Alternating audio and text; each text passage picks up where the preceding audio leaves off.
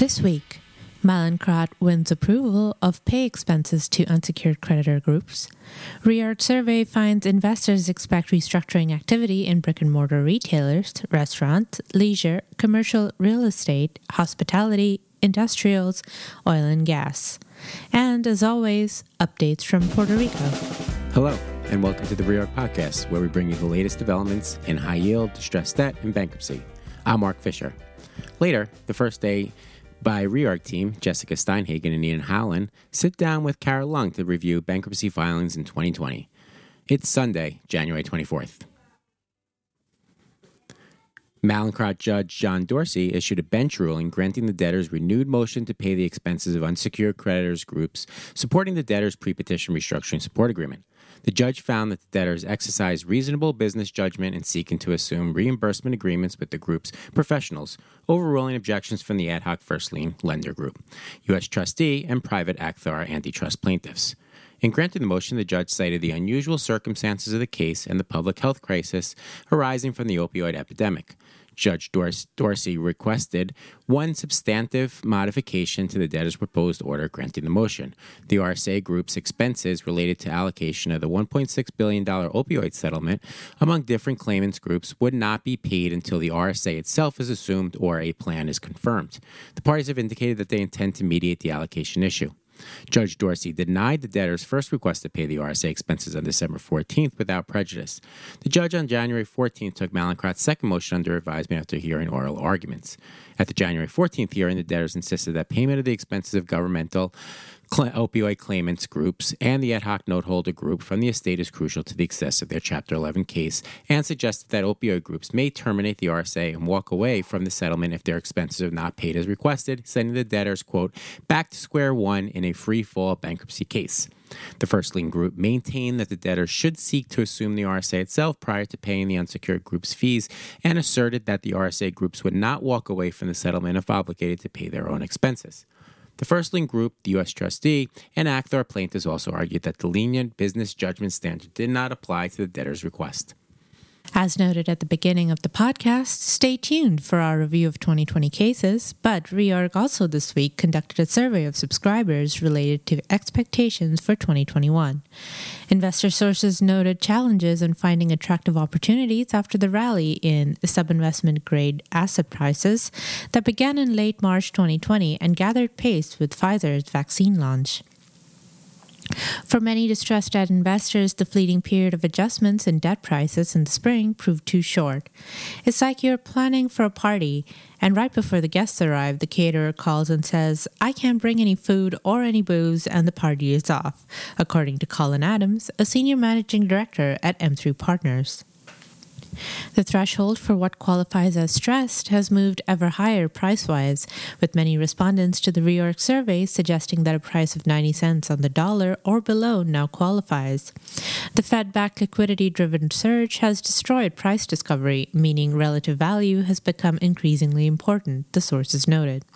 One portfolio manager said he has never seen leverage so high and investors so unconcerned, adding that he unloaded a lot of lower quality credits during the rebound. A correction of 30% to 40% from current levels would not be unsurprising, sources said. Brick and mortar retailers, restaurants, leisure, commercial real estate, hospitality, industrials, and oil and gas will see the most restructurings. In the long run, permanent changes of behavior may hit a number of industries, including travel, leisure, and real estate, according to Jeff Bjork, Global Vice Chair of the Restructuring Group at Latham & Watkins.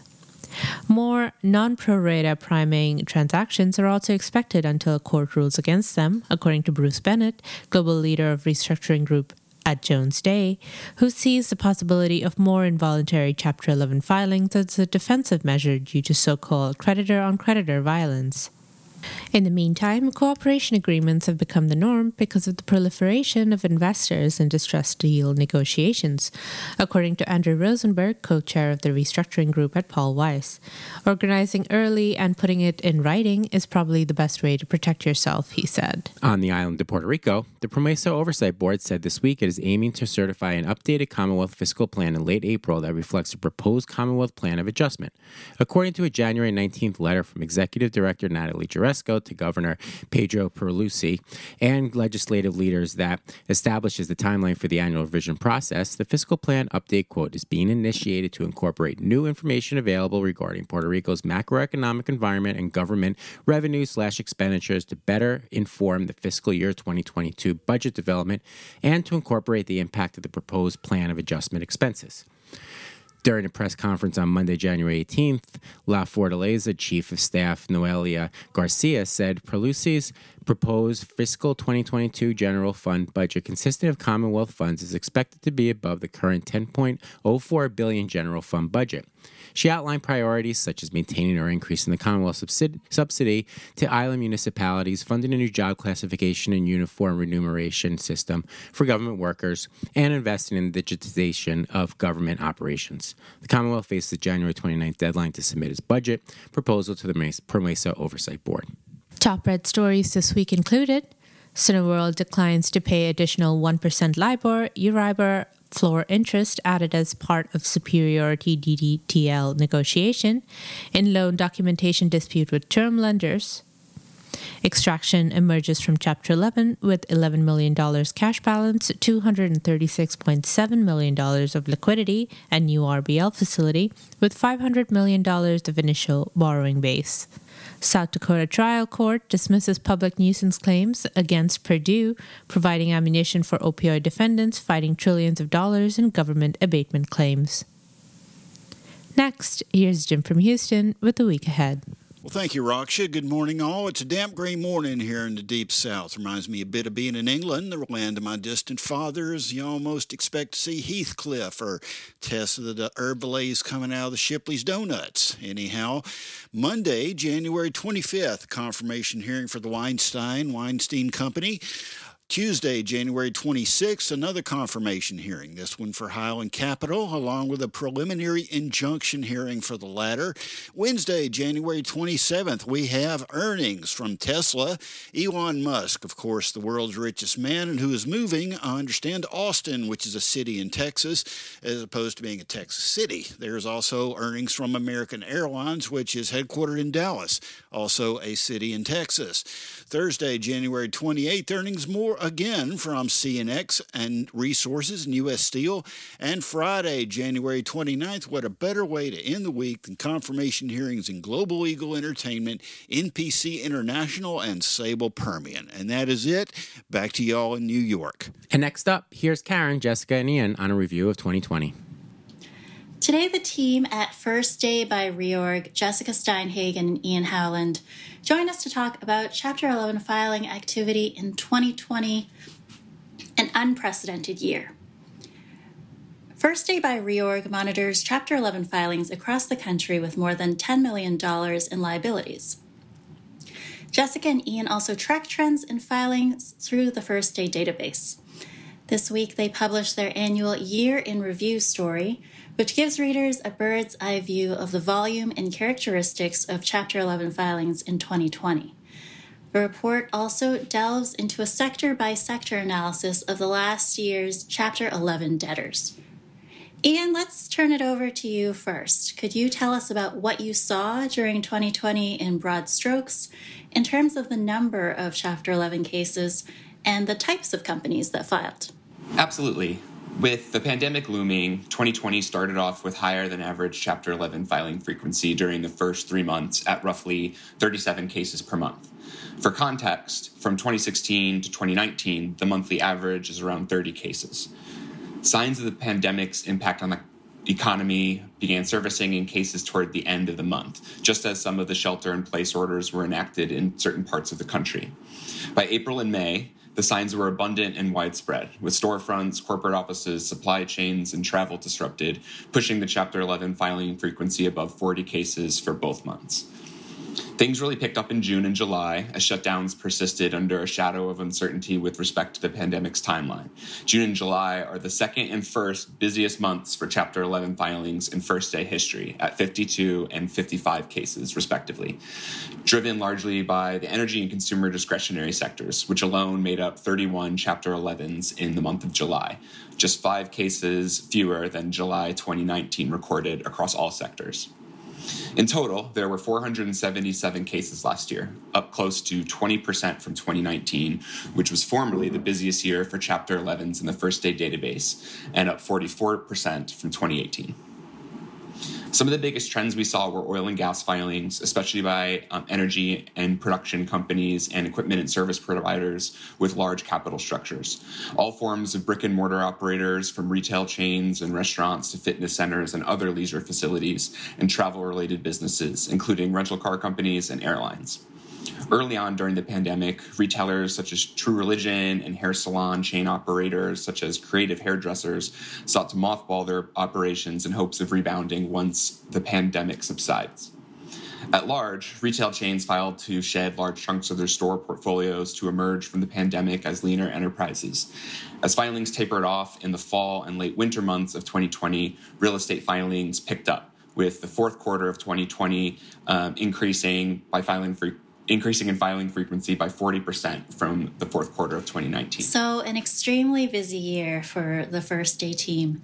From a high level, what was the composition of these cases with respect to liabilities? That's an excellent question, Karen when or while filings across all first day liability ranges, um, and for the record, that's uh, anything over $10 million in liabilities, were up 19% year over year from 2019. Cases with higher debt amounts increased more dramatically, with cases above 100 million in liabilities increasing 58% year over year, and cases above 1 billion in liabilities skyrocketing to an increase of 111%. Consumer discretionary and energy filings made up 27% and 26% of Chapter 11 filings with more than 100 million in debt, respectively, and 24% and 37% of cases with more than 1 billion in debt. The largest case with respect to debt was Hertz, which reported, reported 24.4 billion in liabilities, followed by Frontier Communications with 21.9 billion, um, LATAM with 18 billion, Intelsat with 16.8 billion, Ascena Retail Group with 12.5 billion, and Chesapeake Energy with 11.8 billion. Of the year's 30 cases with respect to debt, 12 were energy cases, 5 were retail, 4 were transportation, and 3 were communication services. Retail chains in 2020 totaled more than eight times the amount of liabilities involved in retail chain cases in 2019, from 4.8 billion across 20 cases in 2019 to 39 billion across 30 cases in 2020. Oil and gas cases in 2020 totaled more than 82 billion in aggregate debt in connection with 74 Chapter 11 filings, more than three times the amount of debt than in 2019, which totaled 25 billion in connection with 47 energy Chapter 11 filings. The year also included First Day's two first real estate Chapter 11s with more than 1 billion debt.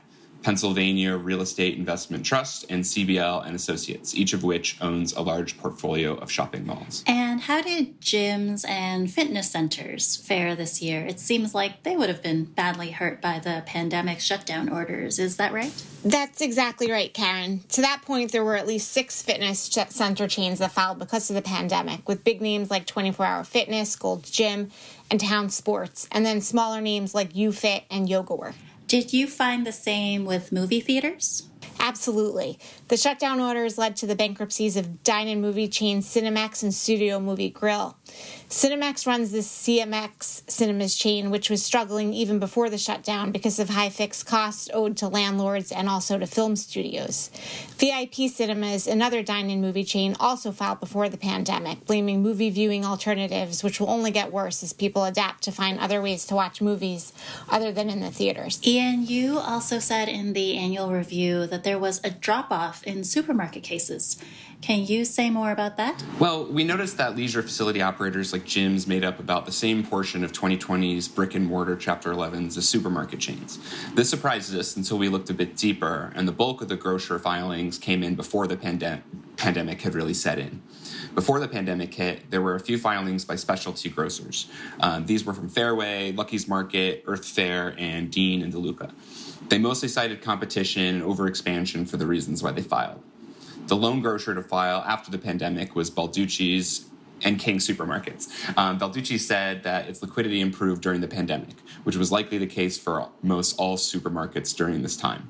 But Balducci said it needed a more permanent solution as it was facing what it said was a rapidly intensifying competition from well capitalized online retail grocery giants, local online grocers, and meal kit companies. And how did these supermarket cases work out? Well, almost all of them sold their assets, with some to the same buyers, such as Amazon, Whole Foods, and Aldi, picking up supermarkets from various of the debtors. Balducci's had a very successful sale to Acme Supermarkets, which is a division of Albertsons, for $96 million, which was about a 30% increase over the lender's $75 million stalking horse bid. In the first day team's review of last year's bankruptcy filings, uh, you also zoomed in on the transportation industry, which had a particularly hard time grappling with the pandemic economy. What were the main developments there? The big airlines seemed to all come in at once, um, with Avianca, LATAM, and Grupo Aeromexico all filing in May and June, each a free fall filing with more than 1 billion in liabilities. In total, seven airlines filed Chapter 11 in 2020. During the same stretch as the $3 billion airline filings, both of the year's big rental car filings, Hertz and Advantage, filed within five days of one another. The impact on transportation um, trickled down into ancillary industries, reaching companies like Global Eagle Entertainment, which is an in flight entertainment services provider for the airline and cruise markets. Um, they pinned their bankruptcy filing on the COVID 19 pandemic and its debilitating impact on the airline, cruise, and travel industries. Numerous hotels were also hurt by the pandemic's impact on travel. Auto parts manufacturer Shiloh Industries also cited the pandemic's impact on travel demand and the need for new automobiles as one of the contributing factors to its decision to file for bankruptcy. And a Las Vegas based commercial linen services business, Apex Linen, was another one indirectly hurt by the pandemic and its impact on travel.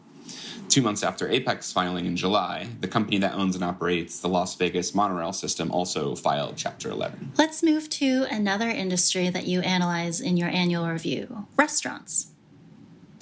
Sure, restaurant filings were huge this year, including many restaurant chains which, which had troubles like other retail chains in the pandemic environment. Through the first half of the year, there were more restaurant chain filings than in any other year on first day record.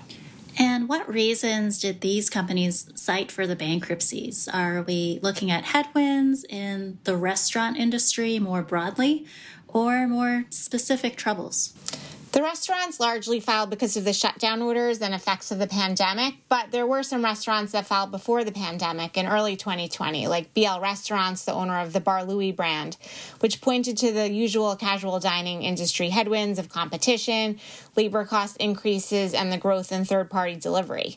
Craftwork sort of fell in the middle, having filed just before the pandemic took hold, seeking to restructure, but ultimately dismissing the case after selling all of its assets to its senior lender, Fortress. Many of the post pandemic filers also noted those headwinds, including Ruby Tuesday, which said that the health crisis only exacerbated its problems in an increasingly competitive and challenging business environment. Did you notice these restaurants changing their tactics after the pandemic began?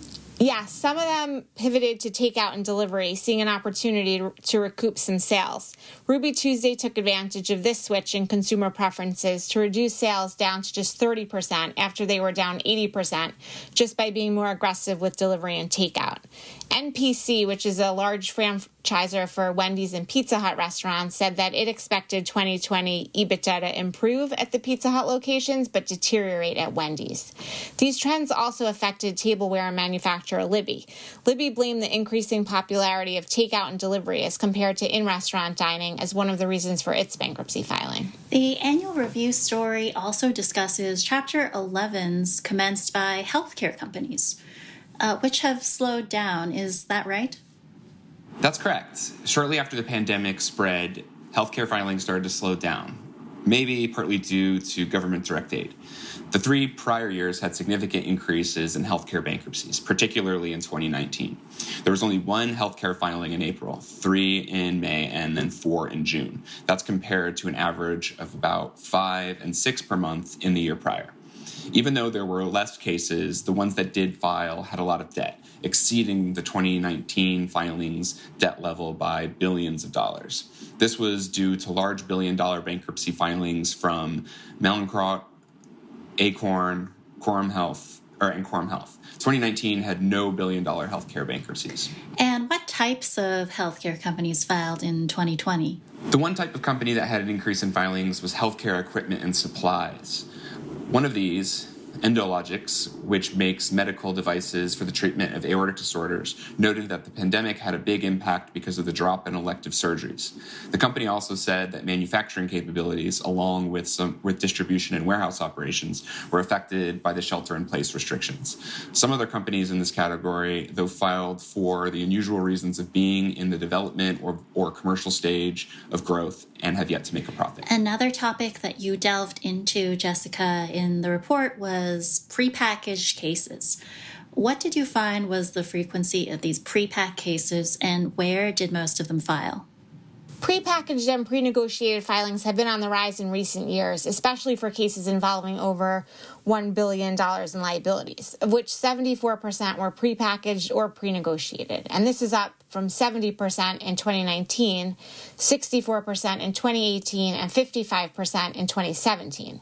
Energy and consumer discretionary had the highest ratios of prepackaged cases to free falls, while the year's airline cases were largely filed as free fall cases. The First Day database and Reorg's new DIP database also tracks DIP financing trends. So, how did 2020's DIP financing stack up? 158 of 2020's 477 Chapter 11 filers submitted DIP requests ahead of their first day hearings. Consumer discretionary accounted for 7 billion of total DIP commitments per sector. Energy made up just over 9 billion, and the industrial sector largely largely attributable to the airline filings amounted to roughly 7.6 billion. All other sectors combined represented 3.5 billion. The consumer discretionary sector took the lion's share with respect to dips involving interest rates above 10%, with 17 overall. The next closest sector was energy with 8. Dips requested later in the pandemic saw a greater portion of their total requested dip commitments on an interim basis by approximately 60% from the January to mid May period to the mid May period to September period. Roll up commitments also increased relative to final commitments in the latter period. In our previous quarterly 2020 podcasts, uh, you mentioned, Jessica, that there were several filings by nonprofits, including Boy Scouts of America. So, did that trend continue into the end of the year? It definitely did, Karen. There were a total of 10 of these cases by the year end, six of which were Catholic diocese filings, the latest of which was the Diocese of Camden, New Jersey, which filed at the start of Q4. The trend has continued so far into 2021 with the Chapter 11 filing of the NRA on January 15th. Well, thank you so much, Jessica and Ian, for joining us today to talk about the Chapter 11 cases that you saw in 2020, a historic year. The First Day Team's 2020 Year in Review story was released this week, and we really encourage subscribers to check it out. It describes all of the stats and trends that Jessica and Ian discussed today and more. The report also features some beautiful graphs and images summarizing that data, really putting it all in perspective. Thanks again. And thank you again for listening to this Reorg Weekly Review. Find all our podcasts on the Reorg.com media page, as well as Spotify, iTunes, and SoundCloud. Hope your families are healthy and safe. See you next Sunday.